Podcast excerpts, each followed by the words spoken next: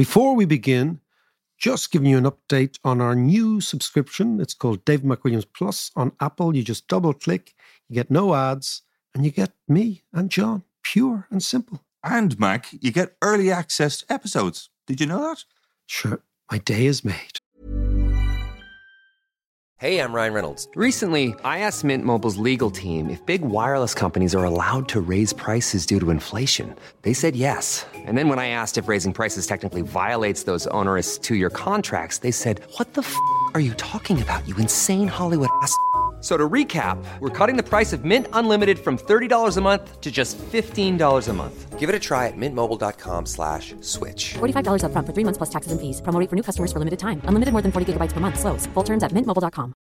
Finding your perfect home was hard, but thanks to Burrow, furnishing it has never been easier.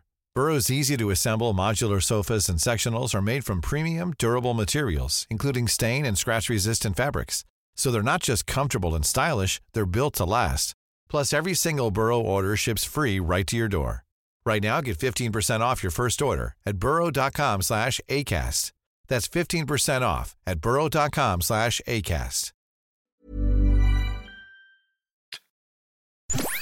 To understand the economy, you have to understand human nature.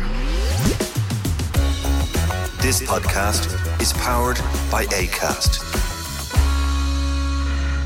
How are you doing there? It is podcast time and fairness, what a weekend. What a weekend of intrigue. Boris Johnson, the Tories, the Northern Irish Protocol, the UK economy, our biggest trading partner. But when I say our biggest trading partner, what I mean is our biggest import trading partner. Whereas on exports, we don't really export that much to the UK at all anymore, but we do export agriculture. And we do depend on the UK a lot for tourism, two very labor intensive industries. So we're going to talk about the UK economy in a little while, the fallout of the end of Johnson, look forward to the baton change and who's going to come up next. And apart from that, I am sitting here, John, still in Beirut, looking out onto the Mediterranean.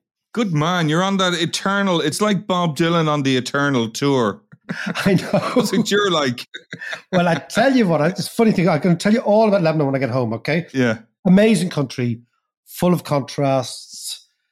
This morning, this morning, I talked to a doctor in a UNICEF financed hospital here. And Right. we forget what it is like the day to day trying to get medicine, trying to get uh, proper electricity. Can you imagine trying to run a hospital on electricity generators that cut out every now and then? And you've got kids on life support machines. You've got all sorts Yeah. of things. So it it is extraordinary. What's the COVID situation like over there? Uh, I don't think they're worried that much about it. I think in the in the in terms of everything else that's hit this country, I think COVID in the beginning was a massive problem for them because Yeah. it closed down the economy, and the economy is entirely dependent on tourism. And obviously, uh, once you get COVID, you get no tourists, and once you get no tourists, they have no hard currency. And their problem has always been the fact that dollars are so scarce. They have hyperinflation at the moment. Their currency is down about 97%, as I said. And nurses are making $120 a month. Doctors are making $180 a month. So all their nurses and doctors are emigrating. So it's not only that they don't yeah, have, yeah. no, so I mean, so you can see what's going on here is this extraordinary implosion of the society. And yet the place functions. It's really, really weird. So yesterday I was at an exchange. Know those old Bureau de Change things in Ireland that now you never Yeah, yeah, see, yeah, right? But the only discussion wasn't the fact that the lira it was at one stage 1500 liras to the dollar. It's now 30,000. That happened. Whoa, really? Yeah, that happened over a, a period of a few months. Few months. I, I, I, how can you actually deal with that as a society, as a, as somebody who's who's trying to bring up a family and all that kind of stuff? How can Well- you actually survive on that? well, how they survive kind of money? is the the Lebanese are very much like the Irish. They have a massive, massive diaspora abroad. Massive, right? So, for example, Right. there are 12 million Brazilian Lebanese alone. There's only 6 million Lebanese. Right. There's twelve Okay. million in Brazil alone. In Mexico, there are millions. All around Latin America, there are millions, right? Of course, more recently in Germany, and of course in North America and Canada. And they're sending money home. And they're coming home with wads of money. And that's the whole way it works. It's like it's like immigrants' remittances kept Ireland going in the 50s. And they're keeping Yeah. Lebanon going now in the 2020s. But how how long can that last for though? Well, this is the thing. I mean, I, I would have thought it couldn't last this long. Uh, it's been going Yeah. on now, this crisis, for about two years, but it continues to go on and the place continues to eke out a living. But yesterday I was in this Bureau de Change and I can tell you, you know, those machines that you, I've never heard the whir of money before. Right? It's the whir of the machines that count the thousands and thousands of liras. But the conversation outside it wasn't about the lira. And this is the fascinating thing. It was about the rise of the dollar and the fall of the euro against the dollar. And this is what was annoying them because the fellows I, were, I was talking to had just come back and got money from their cousins in Germany. And they'd fully Right. expected the euro to have about a 10 or 15% premium over the dollar, but it's now almost at parity. And of course, by the time the Bureau de Change guy takes his cut, they're actually getting less than the dollar. And it's a fascinating story, the rise in the dollar in the last couple of weeks, actually, John. Uh, and the idea that the dollar is now so strong, maybe stronger than at any point in the last 20 years against the euro. And again, interestingly, coming back to the inflation discussion, and don't worry, we are going to be talking about Boris Johnson in a second, but coming back to the inflation discussion, do you remember we were saying in the podcast, look, don't be worried about inflation. Don't panic. Yes, be worried, but don't panic Sure. because this is a transitory phenomenon. And yet, lots and lots of people are saying, no, I told you so. It's stagflation. It's all to do with the printing of money in America. And ultimately, America will end up like a big version of Lebanon, right? That was the, the sort of spiel Yeah, from the yeah, yeah. Armageddon. Yeah, it. It's bullshit, okay? Basically, what you're seeing now is all the leading indicators across commodities, across bond yields, across the prices of everything that were going through the roof two months ago are now going through the floor, right? And why is that though? Is that people are realizing that they should have listened to us, obviously, about two months ago. Of- well, of course, of course. they're actually realizing that, you know, you cannot have inflation rising permanently, or you cannot have stagflation at a time when the economies are contracting, central banks seem to be on top of the issue. But more importantly, when bond prices and bond yields are saying, hold on a second, you know what? It's much more likely the American economy slows down quickly and deflates quickly than inflates quickly. And that has always been our position that basically the inflation we're seeing is a product of one, energy price spikes, which are now falling, two, Yeah. commodity price spikes, which are now falling, three, food price spikes, which are now falling, and of course, ex Ukraine and Russia, they're also a function of this extraordinary, prolonged COVID impact on the global economy. So, this Yeah. idea that we're going from having put the economy to sleep and been locked down to inflation with no bit in the middle. And of course, it's back to that thing we talked about ages ago that the supply of the global economy hasn't kept up with the demand for the global economy. Supply chains are choked, but over time, those supply chains will loosen, the economy will rebalance, and the neurotic fear of inflation that was screamed in the headlines about a month or two ago, and we were saying, no, chill your boots, have actually has actually abated, and it's much more likely now that a stagflation is not going to be an issue. Number one, and B Right. disinflation is probably going to be the theme of the next couple of months. Not deflation, but disinflation. Yeah, okay. Hang on there a sec, Mike. Just just explain the difference between disinflation and deflation. So deflation is when prices absolutely fall, right? So we go into a period of falling prices. Now that is unbelievably tricky because what you tend to get then is what's called debt deflation. So you get a combination of debts that were built up in the past at a time when prices fall. Now, what does that do to the economy? It means that your ability to generate income to pay the debts that you had in the past or incurred in the past Yeah. falls because prices are falling. So it means that what happens is the economy gets caught in a debt brace that because your income is falling, i.e., deflation, and because prices are falling, i.e., deflation, your ability to Yeah. pay existing debt is contracted and the economy gets completely stuck.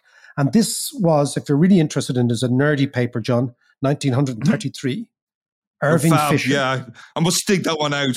Dig that one out. Uh, for those econo, uh, macroeconomists, historians, and uh, nerds out there, Irving Fisher. Give me a summary of it then. so basically, the summary is Irving Fisher was one of the world's most famous economists in the 1920s and early 1930s. Very brilliant mind, made the fatal mistake of believing his own propaganda and not seeing the actual fall in the stock markets as being a turning point in the world and continued to what they call buy the dip. And you can only buy the dip if you believe it is a dip. He continued to buy the dip. He lost a fortune. Uh, he should have been told maybe the most appropriate analogy wasn't buy the dip, but don't try and catch a falling knife. Otherwise, you will cut your hand off, which is actually what happened. So, but, but, but he was he was also a very unusual character. He was, he was, he was into physical fitness and vegetarianism and all sorts of unusual stuff, right? But so he was ahead of the game in, in that way. in in one way, but he wrote this Yeah, yeah. seminal paper in the 30s to try and explain what was happening in the United States after the Great Crash, which is why the economy was not recovering as they imagined. And he alighted on this idea of debt deflation that basically what was happening is the more people who paid down debt, the more the price of assets fell. The more the price of assets fell, the more their income fell, and the less likely they were to actually be able to pay down debt. And he arrived at the conclusion that the person who tries to pay down debt quickest, because they actually precipitate a fall in aggregate prices, will end up ending up in more debt, not less debt. Unusual, but it's mathematically quite pure and it kind of works. So that's deflation. Disinflation Yeah, is where the increase in prices begins to fall. So inflation goes from 10% to 7%. So prices are still rising by 70%, but they're just not rising by 10%. So that's disinflation. When your rate of inflation mm. goes from 10 to 2, it means that prices are continuing to rise, but the pace of that rise actually is decelerating. And that's where I think we are going over the coming year or so. So that's a good thing. I think it's broadly a good thing. It's broadly a good thing. Yeah. And within that, I come back to what we were talking about last week.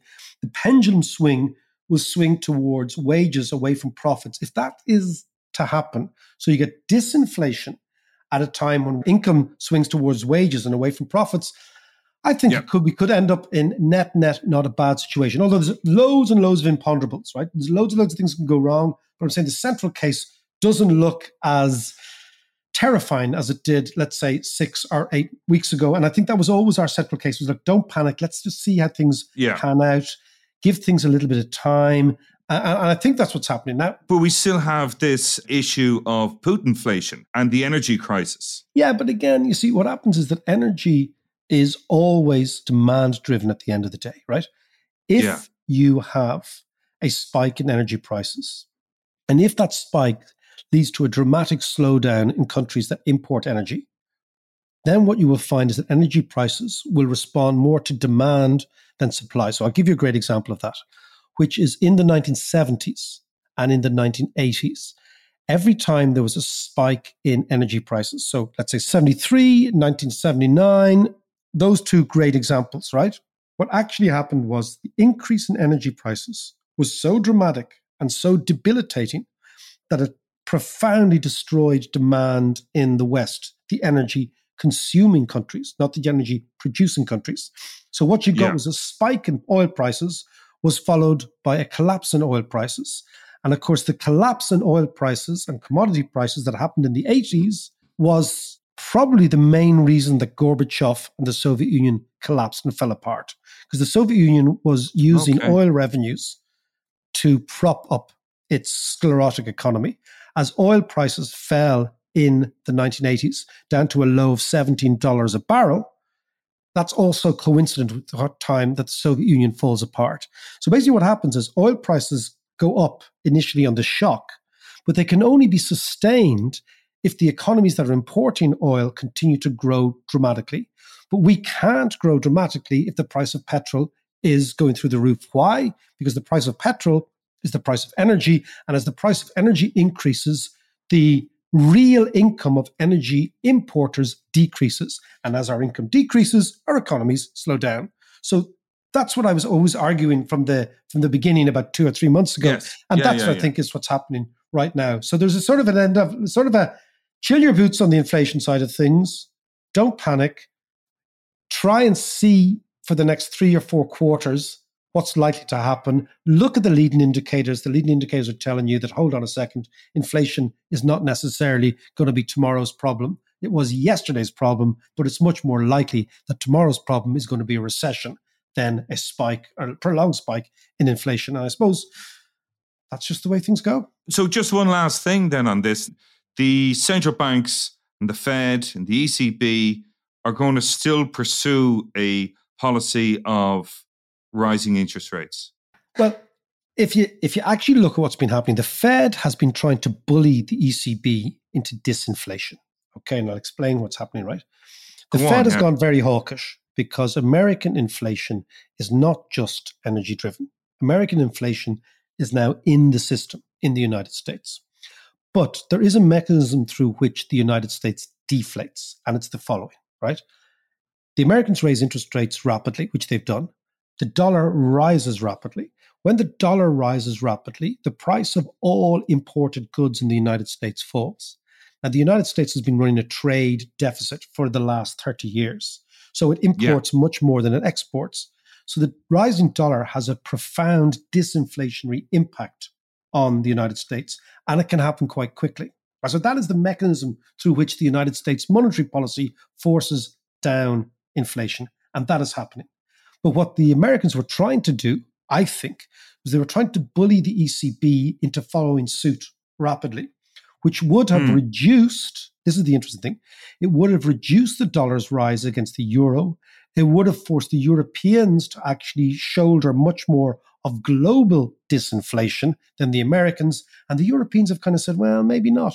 So what's actually happening is a game between these central banks and So- the, the telltale. So, is that a smart indicator- move by the ECB then? I think so, yeah, because what's happening in Europe is we know that there's energy prices are much more vulnerable to Putin, right? yeah. But in terms of the actual slack, in terms of the actual tightness of the European economy, we know that there are still large levels of unemployment in many areas of Europe. We know that the leading indicators are suggesting that there's still a lot of slack in the economy. We know what's called the output gap in Europe hasn't narrowed dramatically. So the ECB is probably right to sort of drag its heels. Now, that would have pissed off the Americans no end, but this is all Yeah. happening behind the scenes because what the ECB has kind of said to the Americans is look, you really have the endemic inflation problem. You sort it out. We're not going to help you. And of course, it helps the Europeans if the dollar is rising against the euro because it makes the European Union much more competitive, right? so Yes. the Yeah, Eurozone, yeah. And then you take a country like Ireland, it's a double positive whammy for us because Ireland has this bizarre relationship with the global economy. We do well when Europe is doing reasonably less well and the United States is doing reasonably more well, which sounds bizarre given that we're Europeans, but we're bizarre Europeans. We're Europeans that want America to actually do better than Europe. And the reason is the following we have this huge American corporate investment in Ireland. So if the euro is falling against the dollar, it means that the price for Americans of doing business in Ireland is falling. It means that investing in Ireland looks even more profitable for them. And it means Right, that their right. investment decisions, when they're making 50 50 decisions at boardrooms in the Yeah. United States, they'll say, well, look at the matrix here. It's telling us that the uh, investments in the United from the United States to the Ireland are doing really, really well. So we profit dramatically when the euro is falling against the dollar. So what we should say on the podcast is that we go, go shh, don't say it, don't, don't say a word, don't say a word. It's all going according to plan.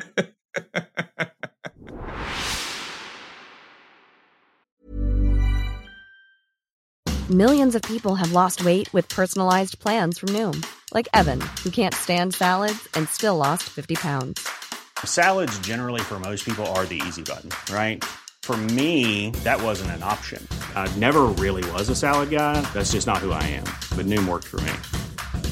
Get your personalized plan today at Noom.com. Real Noom user compensated to provide their story. In four weeks, the typical Noom user can expect to lose one to two pounds per week. Individual results may vary. Say hello to a new era of mental health care. Cerebral is here to help you achieve your mental wellness goals with professional therapy and medication management support. 100% online. You'll experience the all new Cerebral Way, an innovative approach to mental wellness designed around you. You'll get a personalized treatment plan from a therapist, prescriber, or both in a safe and judgment free space. Your cerebral therapist or prescriber will outline a customized plan with clear milestones along the way so you can get to feeling your best. With Cerebral, you're not alone in your mental health journey. We're here to empower you to live a fulfilling life. So take that first step towards a brighter future and sign up today at cerebral.com slash podcast and use code ACasts to get 15% off your first month. Offer only valid on monthly plans. Other exclusions may apply. Offer ends July 31st, 2024. See site for details. Hi, this is Bachelor Clues from Game of Roses, of course, and I want to talk about Club Med. Everybody knows Club Med has been the pioneer of the all inclusive resort since 1950, with almost 70 resorts worldwide, ranging from beachside destinations in the Caribbean and Mexico to exotic locations like the Maldives and Morocco, or even the mountain destinations like Japan and the European Alps. Dine on delicious gourmet cuisine, enjoy more than 20 activities, and make memories with your family. For more information, visit clubmed.us or call 1 800 Club Med or your travel advisor. So, Mac, apart from all that malarkey going on and inflation, disinflation, deflation, the whole. The dollar, the euro, the sneaky Yeah. patties, all that malarkey. Let's take a quick look because we cannot ignore the basket case that is the UK. It's a thing. What is going on, man? What's I'm going really- on? I remember. I remember. I said ages ago in the podcast, kind of half tongue in cheek, you know, that you know Mm. Boris Johnson was an Eton Peronist, right? Was that what we would see in England under Johnson was the sort of chaos we saw in Argentina? It's not that far from the truth. I mean, I know Argentina's much, Yeah. much worse, but it's that idea of chaos at the center and the whole thing. And now, oh, obviously, now he's gone, right? Now he's gone. Yeah. But the UK has serious, serious structural problems to deal with. Like the first one is the UK is much poorer than it imagines. That's a significant wake up call that has to be articulated to UK policymakers. I think the policymakers know that, right? But it's the politicians don't. Yeah. The second one has a huge current account deficit, massive, right? And has had for years, right? Which means it has to import capital, which means it has to keep its interest rates higher than anywhere else.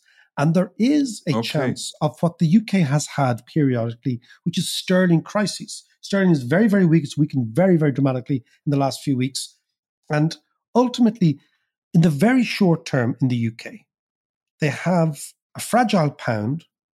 They have inflation that the Bank of England has targeted as, or at least admitted to, running at 11%, which is very, very high. Yeah. They yeah, have the only way they can bring inflation down is if they have a very, very strong currency, because that bears down on import prices. As I was talking about the United States, Britain is a much smaller economy, and therefore import Mm. prices are a much more significant impact. Because if your currency is falling, the price of everything you're importing is rising. If the price of Yeah. everything you're importing is rising, your rate of inflation is rising. The only way you can actually stop that as a government is if you either increase taxes dramatically to bear down on domestic growth, or you increase interest Which rates they won't do. dramatically, which they won't do. So they're caught in a sort yeah. of an intellectual bind. And then, of course, they've got problems. They've, I think, about 4.3 million people waiting on the NHS and all those other sort of structural problems they yeah, have there. Yeah, yeah, yeah. But is is sterling as a currency? uh, I mean, it it's kind of lost all its integrity at this stage. Yeah, Like it, because gone are the gone are the days of sterling. It was always the dollar, sterling, and to a lesser extent It's the called euro. cable, mate. In it's cable, cable, cable is the the trade between the dollar and sterling. It's called cable because it used to be in a cable. You know, under the Atlantic, there used to be a cable. And that's how the, the, that's how the, the, the signals the, the signals went in terms of like you're trading Yeah. cable. Yeah, when I was a young fella in my day when I was working in London, cable Many years sterling many like, decades ago, sterling dollar rate was a significant deep exchange rate. When I say deep, it was a very deep market, well traded. It still Yeah, yeah. is, but it's much more of a speculative trade now. It's much less significant. If you remember, you know the expression of sterling performance. You know, if you see a football match, and Yes. how did your man perform? Yeah, A sterling performance. That was Yeah. based on the fact that sterling used to be the strongest currency in the world, right? I So always thought it was sterling Stirling Moss. well, it's just Stirling Moss. I actually went to see. I went to see a gig in a place. You know, in Northern Ireland, the Northerners love a bit of motor car racing, right? They Much do. more than we do. do, It's right? huge up there. And yeah. they they love their racing. They're all petrol heads. And yeah. I remember I went to a charity do in the Culloden Hotel, which is in a place called Cultra, just outside Holywood in Northern Ireland. And the guest speaker was a very dodgy Stirling Moss. And he was just like, and it was almost like Dickie What was he Rock. They were talking al- about? It was almost like a Dickie Rock show. They were like, they were almost like spitting me, Dickie. They're throwing their knickers at him. They, they were just, that's the great Dickie Rock, Dickie Rock yeah, number. was. But, uh, yeah, he yeah, was, yeah, yeah. great man. He was a great man. But but Stirling was a bit like Dickie Rock for, for for for the Northern petrolheads, particularly women of a certain age of the Northern petrolheads. Yes. And he was really funny actually. He was really he was like on the circuit, but it was just it was a very northern thing to be at. A sort of a charity do where the where the where the keynote speaker or the after dinner crumpet is Stirling Moss. But to get back to Sterling, to get back to Britain, right? Britain has this what I would call a trilemma, not a dilemma, a trilemma, Mhm. right? Which is Yeah. whoever the new Tory boss is, I'm come on to that in a minute, right?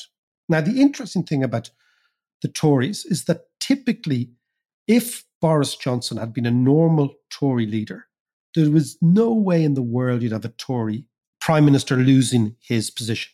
They have a 70 seat majority in the Commons. Think about that, right? So there's no Yeah. reason at all for them to be infighting It's huge. there's no major ideological difference within the Tories as there was oh, under Thatcher with Thatcher and Heseltine and all that sort of thing. There's no big ideological difference, right? And they've two years left of a term of office. So typically, that would be enough for a Tory government to say, snap out of it, let's unify, don't be stupid. But because the Johnson government has been so corrosive and so appalling and so without moral foundation, that it's all to do with the fact that Johnson himself is such a dreadful character. But now he's gone. Yes. They have, but they have this, what I would call a trilemma, right? Which is Tories want to always balance the budget. That's what they always talk about, right? They also want to have low taxes. But now, with the Brexit levelling up idea, they want better public services. Now, Yeah. you can either have two of those three, but you can't have all three. So either you can have low taxes and a balanced budget, but in which case you have low public services, you cut public services, or you can have low taxes and high public services, in which case you don't have a balanced budget, but you have a budget surplus, or sorry, you have a massive budget deficit, or you can have a balanced budget and expanded public services, in which case you have high taxation. So you can see the trilemma, Unless, of course, they can attract lots of foreign capital. which That's they the only way can't. out, isn't it? Yeah, but you can't attract foreign capital unless you cut your taxes because they cut cut their capital taxes. Right. And they can't do gotcha. that. So unless they engineer huge growth rates of six, seven, eight percent, you cannot square this trilemma. So you can either have low taxes, a balanced budget, or expanded public services. You can have two of those three, but you can't have all three. Right? That is the fact. And they Right. won't get high levels of growth in the UK. Why? Because they've low levels of productivity. And when you've low levels of productivity, you cannot get high levels of growth because ultimately productivity is about output per head. If your output Yeah. per head is low, your growth per head is low. And if your growth per head is low, is your wage per head is low. If your wage per head is low, you have these persistent regional dilemmas. And I urge some of our UK listeners not to repeat this, but to, to listen closely as we are not British. But we live beside Britain. We analyze Britain. We understand Britain. I listen Yes. to, I, I read the FT, I read the Guardian, I listen to the BBC, and every now and then I read the Telegraph, right? Never once have I seen an article that lays it out really clearly and starkly. Sometimes I tell you, Martin Wolf does this in the FT and very brilliantly, Mm. but lays it out very clearly. Look, here's the trilemma. Here's the intellectual inconsistency at the heart of Tory government. Here's what you can do. Here's what you can't do. And just level with the British people and tell them, look, these are the facts. Now, I understand politicians should not do this because getting voted in is not always predicated on tell the truth. But ultimately, somebody's Yes. got to tell them, look, these are the issues ahead of you, right? Whoever takes over from Johnson's got to deal with these things. At the moment, it seems like the only game they seem to be rhetorically playing is the Thatcherite game, which is that we've got to go back to low taxes. And Mm. all the big beasts of the Tory party are saying that now. But if that's all they can sell, which is low taxes, that only appeals to the Red Trousers Brigade in Surrey and the south Yes. east of England, because they're the Yes. people who benefit from low taxes because they're rich. But if you have low taxes, you therefore cannot have the public services that you promised as part of the Brexit package to the poorer people in the Midlands and the north of England, because those people need better public services, not worse public services. Now, if you decide, okay, we're going to go for low taxes and better public services, then what you have to accept is a very, very significant budget deficit. Now, how do you finance your budget deficit if you've already got a current account deficit? So you're already borrowing just to stand still. If you Yes, decide yeah. to actually expand your budget deficit, then you're borrowing yet more. Now, how do you borrow yet more at a time when your currency is weak? Then you have to assume your currency gets weaker still. And the reason it has to get weaker still, John, is that if you're a foreign investor, you will only invest in the UK given all those risks if the currency is very, very cheap, because the cheap currency will actually make up for all the risk you have to carry. So if you're an American, you'll say, well, okay, I will invest in the UK only if the currency is very weak because it's got all these attendant risks associated. Mm. So the UK has to be incredibly cheap to make it attractive. So, so could sterling turn into the Italian lira of old? Could we go that eh, far? It could be lucky if it turns into the Italian lira of old. No, seriously, I, I'm- looking at this as a macroeconomist. And what tends typically to happen in political cycles is that when there's all the chaos, remember we called Boris Johnson a chaos monkey? yeah, yeah, yeah. Of which And in a way, that was true because it was all about taking away from the fundamental issues in the UK, right? So we'd have Brexit and we'd have the protocol and we'd have a, a pretend row with the European Union and fly the flag and the you know the, the imperial weights and all that sort of stuff going back to Yes, yeah, pounds, shillings, yeah. and pence, right? All that stuff, right? But when it comes down to it, somebody has to say, okay, what is the bottom line here? Where are we starting from? And Hmm. I, I fear that a sterling crisis is on the horizon. Now, by the way, we in Ireland have a lot to be anxious about in a sterling crisis. Not because in the old days when there was a sterling crisis, it used to be contagious into our punt, and we used to have a crisis following them. The, uh, the old adage, you know, is when the Brits sneeze, the Irish get a cold, right? It's Yeah, not that sort of contagion, but because Irish companies in agriculture in particular compete with British companies in the UK market. Yeah. So we have to be we have to be aware of that. But if you think about the three issues I pointed out, this inconsistent triplet at the heart of UK policymaking, and if you think about the fragility of sterling against a background of the American raising interest rates and the global economy being in a sort of a fragile position, and the UK Sure. needing a huge amount of investment in order to kickstart the economy, but not being able to get the investment because they can't cut corporation taxes simply because they have a budget problem. The only thing that gives in, in that sort of scenario is the exchange rate. And you asked about the Italian lira. But John, if you really look at it truthfully, The liraization of sterling has been happening since the Second World War. Sterling has become progressively, progressively, progressively cheaper. It's still a big currency. Yeah. But it's never been a strong currency. And therefore, the UK has always been highly inflation prone as a result of that.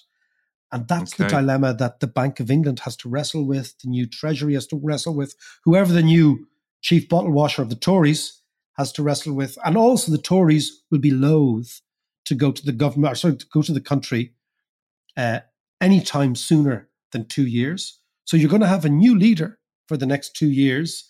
And that leader has got his or her, I think it's going to be her, in tray pretty well full. Mac, just just one quick question before we go. You know, we talk about the, the, the pressure that the UK is under and getting in investment, all that kind of stuff. Am I right in thinking that the UK still owes the EU that exit Brexit money of whatever it was? I, I can't remember what it was. Jeez, I couldn't. So is that another pressure? I couldn't tell you. I couldn't tell you. I mean, actually, on that issue, let's close on this issue because I think it could be another pressure. But what could be an upside, John, is mm. that the new Tory leader, and I think it's going to be a woman called Penny Mordaunt. Uh, I met her not because I met her a couple of years ago. Uh, no, but I did meet her a couple of years ago. And I remember thinking you anointed myself, her. no, but I just I remember thinking, you know, you talk to somebody, and I thought to myself, somebody who's got kind of the qualities. Not that it takes to kind of bring the Tories together. She was she seemed to me, I, I, listened to her and I thought maybe, you know, given all the macho men there, and all the huge yeah. male egos. And I just thought maybe this politician, I think she's from the south of England, maybe Southampton around there, maybe Portsmouth around there. And I thought, you know what? Maybe she has something. She's the trade secretary. Right. Okay. Who's going to be the mother and father of clusterfuck fights, as the Tories always have, because they are yeah, so yeah. nasty, right? So, well, there's a whole load of them throwing their hat into yeah, the ring. So, so, so what I would say, to, I would lot. say to all the listeners is just buy your popcorn, sit back, and watch the movie.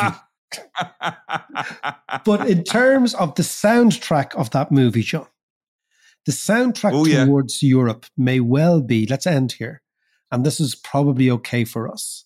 The soundtrack of that movie may well be much less hysterically Eurosceptical.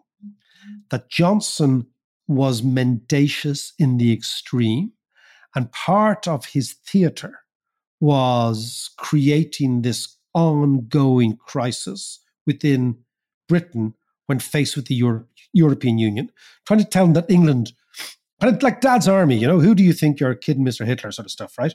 And yeah, yeah. that idea that, you know, Britain was in this phony, foggy war with the European Union and there were bad guys over in the far side of the channel. That was the soundtrack for the last three years of Johnson. I think that soundtrack's going to change and I think it's going to be much more civilized. Will it be Mozart? I'm not too sure. I'm not too sure it'll be one of the classics. It's Beethoven is the anthem. Is it? Is it Beethoven? Is it?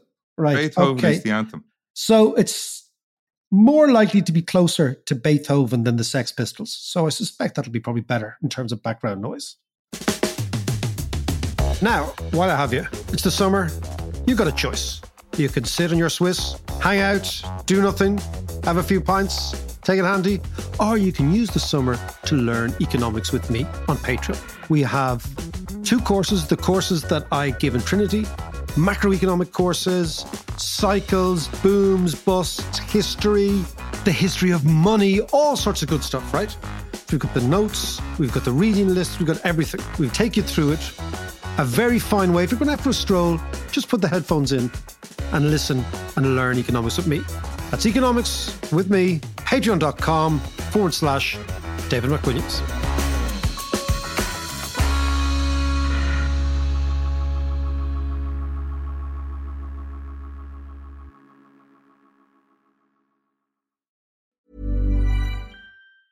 Tired of ads barging into your favorite news podcasts?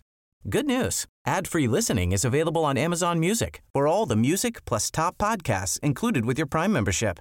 Stay up to date on everything newsworthy by downloading the Amazon Music app for free or go to amazon.com slash news ad free. That's amazon.com slash news ad free to catch up on the latest episodes without the ads. Hi, I'm Doree Shafrir. And I'm Kate Spencer. And we are the hosts of Forever 35. And today, we're talking about Club Med, the best all inclusive getaway for families. Today, Club Med has nearly 70 resorts worldwide, from beachside resorts in the Caribbean and Mexico to magical locations in the Maldives and Morocco to ski resorts in the mountains from Canada to the Alps. Between their all inclusive family programming, wellness offerings, land and water sports, and their French heritage inspired food and drink offerings, Club Med is the best way to elevate your family getaway, no matter which location you're at. To learn more, visit clubmed.us.